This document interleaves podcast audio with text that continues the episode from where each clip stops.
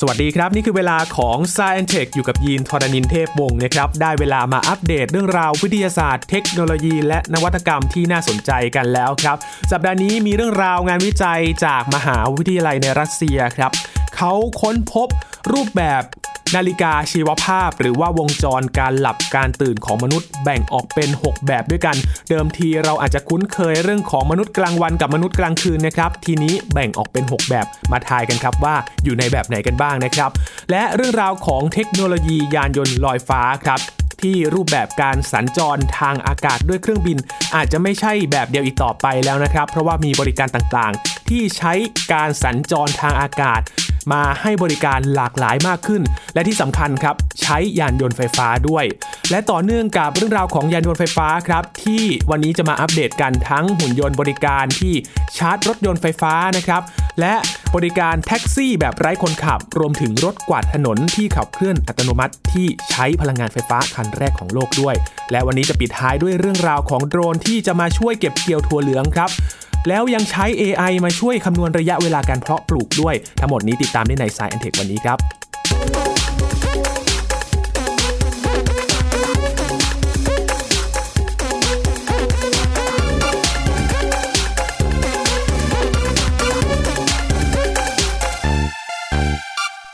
เริ่มต้นวันนี้ด้วยเรื่องราวของการใช้ชีวิตของคนเรานะครับคุณผู้ฟังใช้ชีวิตกันแบบไหนครับในเรื่องของการตื่นนอนแล้วก็การนอนหลับนะครับหลายๆ คนอาจจะ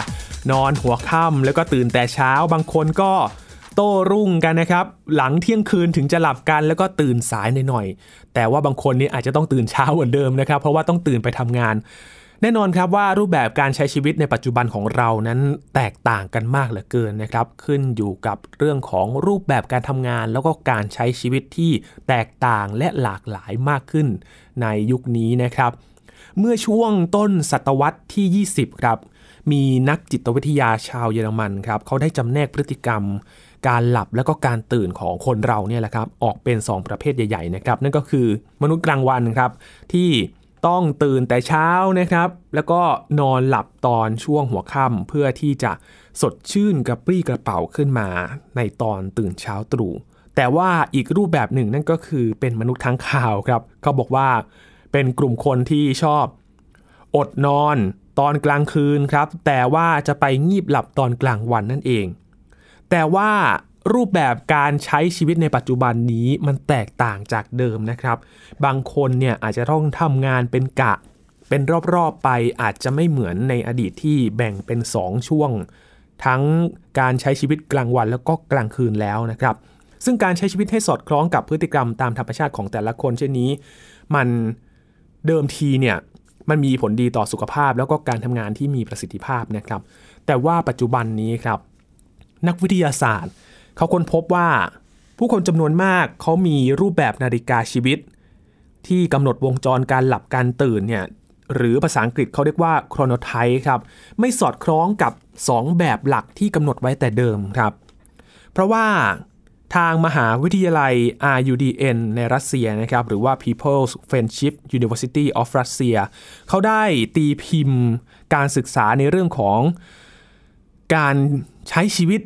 การหลับการตื่นนะครับ ลงในวารสาร Personality and Individual Difference ครับ โดยระบุว่าการสำรวจข้อมูล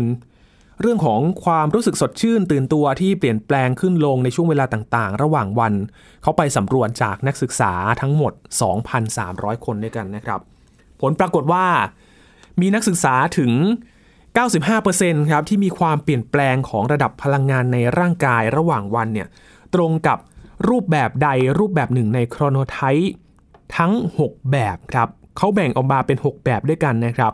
และมีเพียง 5%เท่านั้นครับที่ไม่สามารถจัดให้เข้ากับโครโนไทป์ในประเภทใดประเภทหนึ่งได้เลย คือไม่สามารถ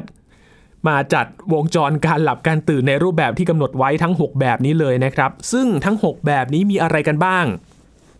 เป็นการกำหนดวงจรการเพิ่มแล้วก็การลดของระดับพลังงานในร่างกายที่แตกต่างออกไปครับ ลองมาทายกันนะครับว่าคุณผู้ฟังอยู่ในแบบไหนกันบ้างในทั้ง 6 แบบนี้ อย่างแรกครับ ตื่นตัวตอนเช้าครับ หรือว่าแบบที่ 2 ตื่นตัวตอนกลางคืนครับสองแบบนี้น่าจะแบ่งได้ชัดเจนนะครับ ทั้งกลางวันแล้วก็กลางคืนนั่นเอง หรือว่าแบบที่ 3 ครับ ตื่นตัวสูงตลอดทั้งวันแล้วก็ตลอดทั้งคืน โอ้โห ไม่หลับไม่นอนกันเลยทีเดียวนะครับ เป็นแบบนี้กันหรือเปล่าครับ หรือว่าแบบที่4ครับ ตื่นตัวตอนเช้าและค่ำแต่ว่าไปงีบหลับตอนกลางวัน หรือว่าจะเป็นแบบที่ 5 ครับ ตื่นตัวสูงเฉพาะช่วงกลางวัน และแบบที่ 6 ครับ ตื่นตัวปานกลางตลอดวันตลอดคืน แบบที่ 6 จะแตกต่างจากแบบที่ 3 นะครับคุณผู้ฟัง เพราะว่าแบบที่3เนี่ยก็คือตื่นตัวสูงทั้งวันทั้งคืนเลยครับ หรือว่าแบบที่6เนี่ยจะแบ่งเป็นตื่นตัวปานกลาง ไม่ได้ตื่นตัวมากเท่าไหร่นัก แต่ว่าอยู่ได้ตลอดทั้งวันทั้งคืนเลย ซึ่งโครโนไทป์แบบตื่นตัวตอนเช้าเนี่ยจะมีระดับพลังงานสูงสุดในช่วงแรกของวันนะครับในแบบแรก แล้วก็จะค่อยๆ ลดลงไปตามลำดับคือผ่านการทำงานกิจกรรมต่างๆ แรงมันก็เริ่มหมดไป พลังงานก็เริ่มลดลงนะครับ ในขณะที่โครโนไทป์แบบตื่นตัวตอนกลางคืนเนี่ยเขาก็จะสวนทางกันครับ เพราะว่ากระปี้กระเป๋าเหลือเกินในช่วงตอนกลางคืนนั่นเอง และแบบทีสี่ 4 กับแบบที่ 5 นี้นะครับมีความเปลี่ยนแปลงของระดับพลังงานในช่วงกลางวันมากที่สุดครับเมื่อเทียบกับช่วงเวลาอื่นๆ ส่วนโครโนไทป์ในแบบที่ 3 กับแบบที่6เนี่ยที่รู้สึกตัวตลอดทั้งวันทั้งคืนเนี่ยเขามีพลังงานค่อนข้างคงที่ตลอดวันตลอดคืนเลยครับ แต่ต่างกันตรงที่แบบที่3เนี่ยจะมีระดับพลังงานที่สูงกว่า และก็มีความสดชื่นกระปี้กระเป๋ากว่านั่นเองครับ โดย 37%ของผู้เข้าร่วมการสำรวจเนี่ยเขาบอกว่า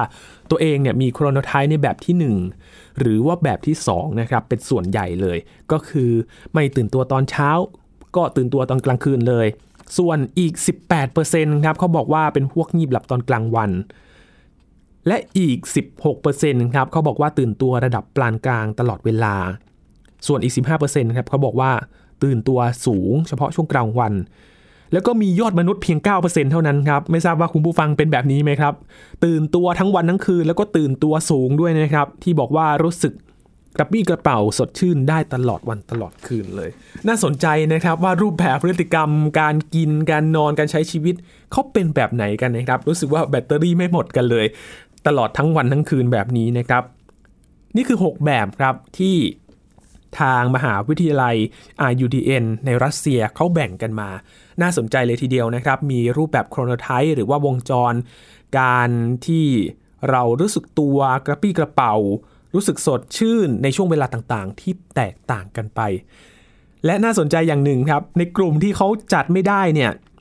ใน 5%จากทั้งหมดเนี่ยที่เขาไม่สามารถจัดประเภทใดได้เนี่ยเขารู้สึกแบบไหนกันนะครับ อาจจะตื่นตัวในเฉพาะบางช่วงเวลาที่ไม่สามารถกำหนดได้ หรือว่าก็แล้วแต่ไม่เหมือนกันสักวันหนึ่งแบบนี้นะครับ นี่ก็เป็นรูปแบบของงานวิจัยล่าสุดนะครับ ที่เผยให้เห็นถึงวงจร การใช้ชีวิตการหลับการตื่น ที่แตกต่างจากอดีตมากมายนะครับ เพราะว่ารูปแบบการทำงานการใช้ชีวิตที่เปลี่ยนแปลงไปนั่นเองครับ มาต่อกันที่เรื่องของเทคโนโลยีกันบ้างครับ วันนี้จะมาอัปเดตเรื่องราวของเทคโนโลยี ที่เกี่ยวข้องกับยานยนต์ที่ขับเคลื่อนด้วยพลังงานไฟฟ้านะครับ เรามาเริ่มต้นที่เทคโนโลยียานยนต์ลอยฟ้ากันก่อนครับ พูดถึงการสัญจรทางอากาศนะครับ อย่างแรกที่เราจะนึกถึงเป็นอันดับต้นๆเลย นั่นก็คือเครื่องบินนั่นเองนะครับที่เป็นยานพาหนะที่จะมาช่วยเราเดินทางทางอากาศนั่นเอง แต่ว่าหลังจากนี้ครับคุณผู้ฟังการสัญจรทางอากาศด้วยเครื่องบินนั้น อาจจะไม่ใช่ตัวเลือกเพียงหนึ่งเดียวอีกต่อไปครับ เพราะว่าความก้าวหน้าทางเทคโนโลยีนั้นทำให้เกิดการสัญจรทางอากาศด้วยพาหนะที่ขับเคลื่อนด้วยพลังงานไฟฟ้าด้วยระบบ EVTOL หรือว่า Electric Vertical Take Off and Landing นะครับ เป็นการขึ้นลงจอดในพื้นที่ที่จำกัดครับ ขึ้นลงแบบแนวตั้ง ไม่ต้อง Take Off หรือว่า Landing ที่ต้องใช้รันเวย์ยาวๆ แบบเครื่องบิน และก็เป็นการเพิ่มทางเลือกในการเดินทางได้อีกด้วยนะครับ แถมยังสัญจรทางอากาศด้วยเช่นเดียวกันครับ วันนี้จะมาอัปเดตกันนะครับ ว่ามีอะไรที่น่าสนใจในเทคโนโลยีนี้กันบ้างครับ อย่างแรกแท็กซี่ลอยฟ้าครับสำหรับการเดินทางทางอากาศครับหนึ่งในสาเหตุที่ทำให้เกิดการพัฒนาแท็กซี่ลอยฟ้าหรือว่า air taxi นี้ นั่นก็คือปัญหาการจราจรที่แออัดนั่นเองครับคุณผู้ฟัง ทำให้ความต้องการหนีปัญหารถติดในแนวราบ แล้วขึ้นบินสู่ท้องฟ้า ในพื้นที่ที่จำกัดให้ไปถึงเป้าหมายที่เร็วที่สุด จึงเป็นแนวคิดที่ถูกคิดค้นขึ้นมาครับ ตอนนี้มีบริษัทผู้พัฒนายานยนต์จำนวนมากนะครับ เขาหันมาให้ความสำคัญกับการผลิตแท็กซี่ลอยฟ้าสำหรับการเดินทางทางอากาศครับ เพราะไม่เพียงจะช่วยให้หลุดพ้นปัญหารถติดเท่านั้นนะครับ แต่ยังเป็นมิตรต่อสิ่งแวดล้อมด้วย และก็มีราคาถูกกว่าการใช้งานเฮลิคอปเตอร์อีกด้วยนะครับ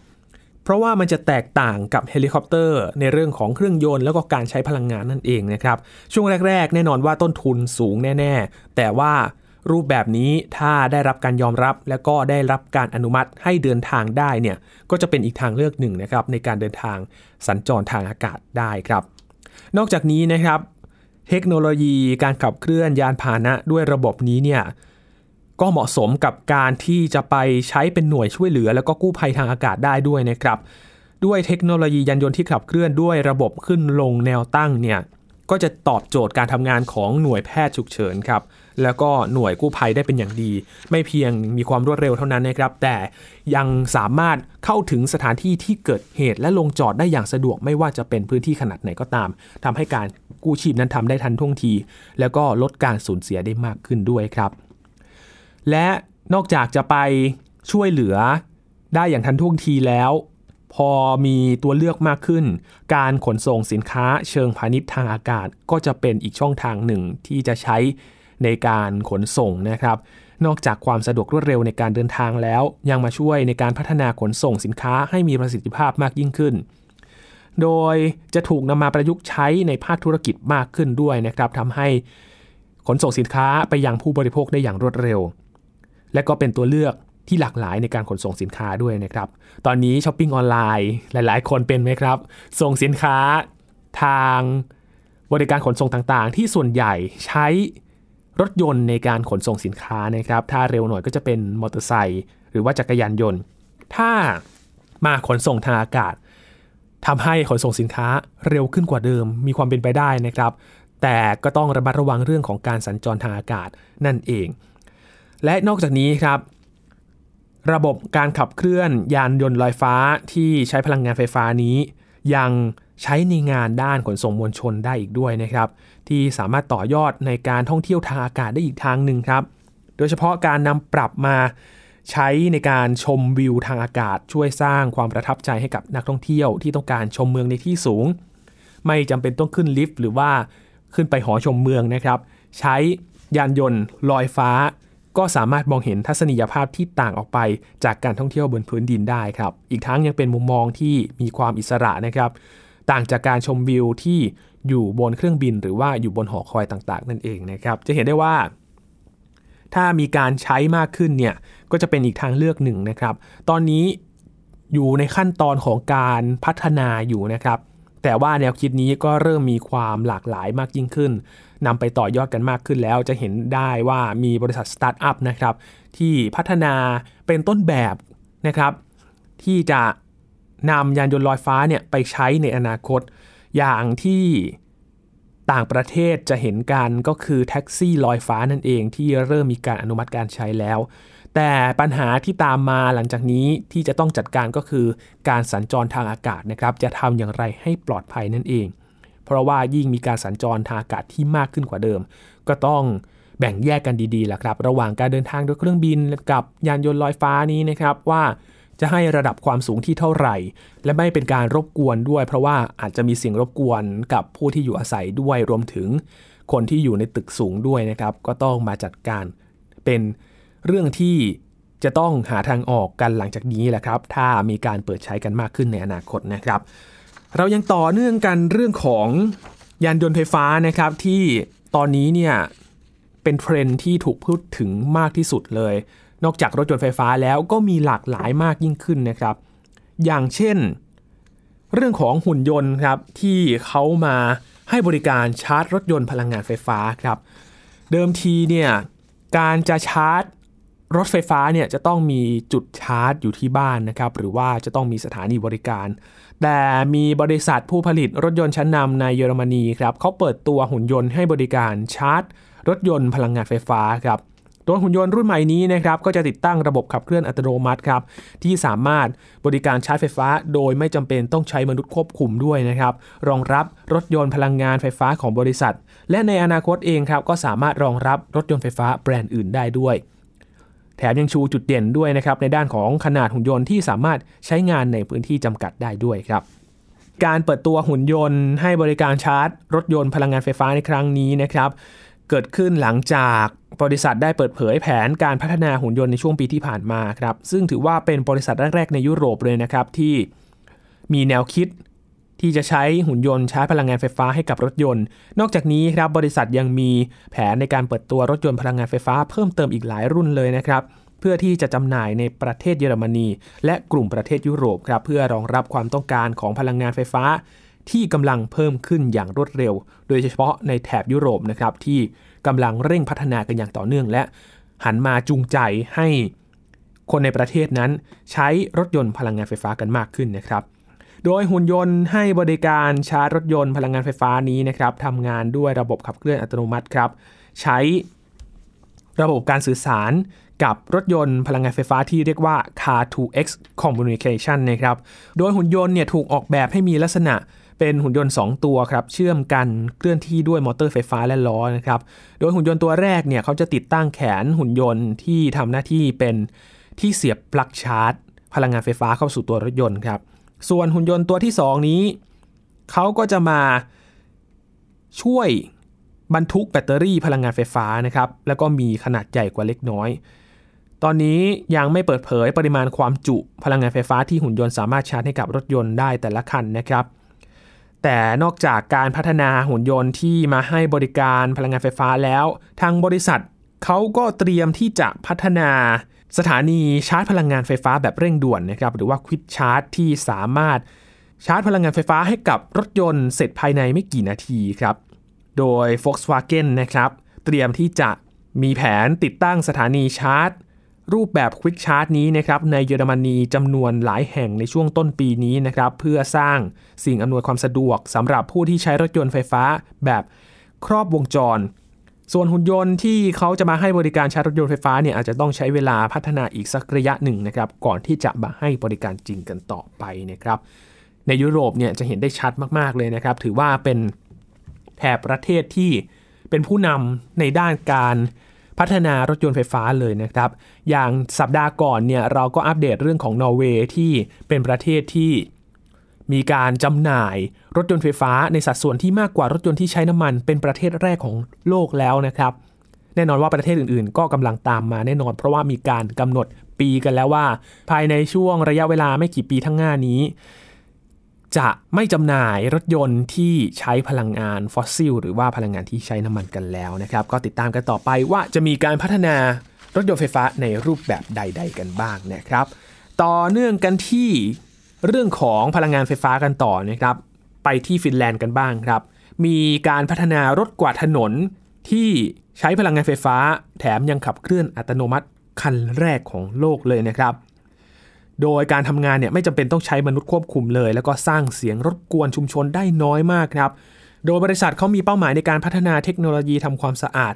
ถนนในตัวเมืองที่ใช้พลังงานไฟฟ้าเป็นมิตรกับสิ่งแวดล้อมครับลดการปล่อยก๊าซคาร์บอนไดออกไซด์ จากรถกวาดถนนแบบเดิมนะครับทั้งในประเทศฟินแลนด์และก็เมืองต่างๆ ทั่วโลกครับโดยรถกวาดถนนขับเคลื่อนอัตโนมัตินี้นะครับเขาได้รับการออกแบบให้มีความทันสมัยมากเลยครับความกว้างของตัวรถเนี่ยอยู่ที่ 2 เมตรทำความสะอาดถนนได้ทุกขนาดเลยครับ มีความคล่องตัวในการเคลื่อนที่เปลี่ยนตำแหน่ง รถกวาดถนนรุ่นนี้ใช้แบตเตอรี่ไฟฟ้าด้วยนะครับ ขนาด 45.6 ถึง 91.2 กิโลวัตต์ชั่วโมงครับ ชาร์จพลังงานไฟฟ้า 1 ครั้งเนี่ยสามารถปฏิบัติงานได้ต่อเนื่อง 4-8 ชั่วโมงเลย และทำงานต่อเนื่องได้ทุกสภาพอากาศเลยนะครับขับเคลื่อนใช้มอเตอร์ไฟฟ้าทำความเร็วได้สูงสุดประมาณ 8 กิโลเมตรต่อชั่วโมง ติดตั้งเครื่องกวาด แล้วก็จัดเก็บฝุ่นทำความสะอาดถนนในเวลาเดียวกันครับโดยบริษัทผู้พัฒนารถกวาดถนนนี้นะครับเขาก็มีแผนให้รถกวาดถนนเนี่ยทำงานบนถนนในตัวเมือง ในสนามแข่งรถ สนามบิน หรือว่าท่าเรือ รวมถึงพื้นที่โรงงานอุตสาหกรรม พื้นที่ก่อสร้าง หรือในฐานทัพทางการทหารนะครับเนื่องจากว่าตัวรถเนี่ยถูกพัฒนาให้ใช้เทคโนโลยีไฟฟ้าสามารถประหยัดพลังงานลงได้ 15%เมื่อเทียบกับเทคโนโลยีรถกวาดถนนที่ใช้พลังงานน้ำมันนะครับ นอกจากนี้บริษัทยังมีแผนที่จะหยุดการปล่อยก๊าซคาร์บอนไดออกไซด์เข้าสู่สภาพแวดล้อมให้ได้ประมาณ 3 ล้านเมตริกตันต่อปีด้วยครับ ขณะนี้ก็เปิดให้ผู้ที่สนใจนั้นลงทะเบียนเพื่อทดลองการใช้งานรถกวาดถนนกับเคลื่อนอัตโนมัตินะครับและก็จะเปิดสั่งจองล่วงหน้าภายในปีนี้ และคาดว่าจะสามารถเริ่มส่งมอบรถกวาดถนน ให้กับลูกค้าที่สั่งจองภายในปี 2565 นะครับ นั่นก็คือปีหน้าครับ ในกลุ่มประเทศอเมริกาเหนือและกลุ่มประเทศยุโรป นอกจากนี้ยังมีเป้าหมายให้รถกวาดถนนขับเคลื่อนอัตโนมัตินี้นะครับ ประจำอยู่ในเมืองสำคัญต่างๆ ทั่วโลกครับและในช่วงหลายปีที่ผ่านมานี้นะครับกลุ่มประเทศยุโรปตอนเหนือเนี่ยเขาให้ความสำคัญมาก ๆ เลยครับ ในการที่จะลดสภาวะโลกร้อน ภาครัฐ ภาคเอกชนเอง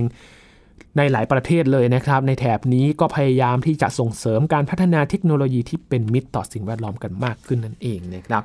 เห็นได้ชัดเจนเลยนะครับ จาก 2 ข่าวที่อัปเดตกันมานี้ จะเห็นถึงความเข้มแข็งและเข้มข้นมากๆ เลยที่จะเร่งพัฒนาเทคโนโลยีที่ใช้พลังงานไฟฟ้ากันนะครับ พากันมาที่จีนกันบ้างครับ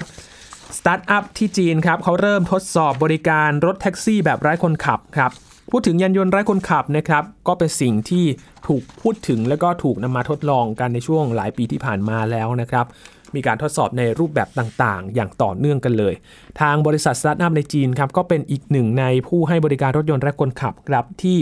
เขาเริ่ม ทดสอบบริการรถแท็กซี่แบบไร้คนขับเป็นครั้งแรกในจีนนะครับซึ่งทำการทดลองในเมืองเซินเจิ้นเป็นที่แรกครับ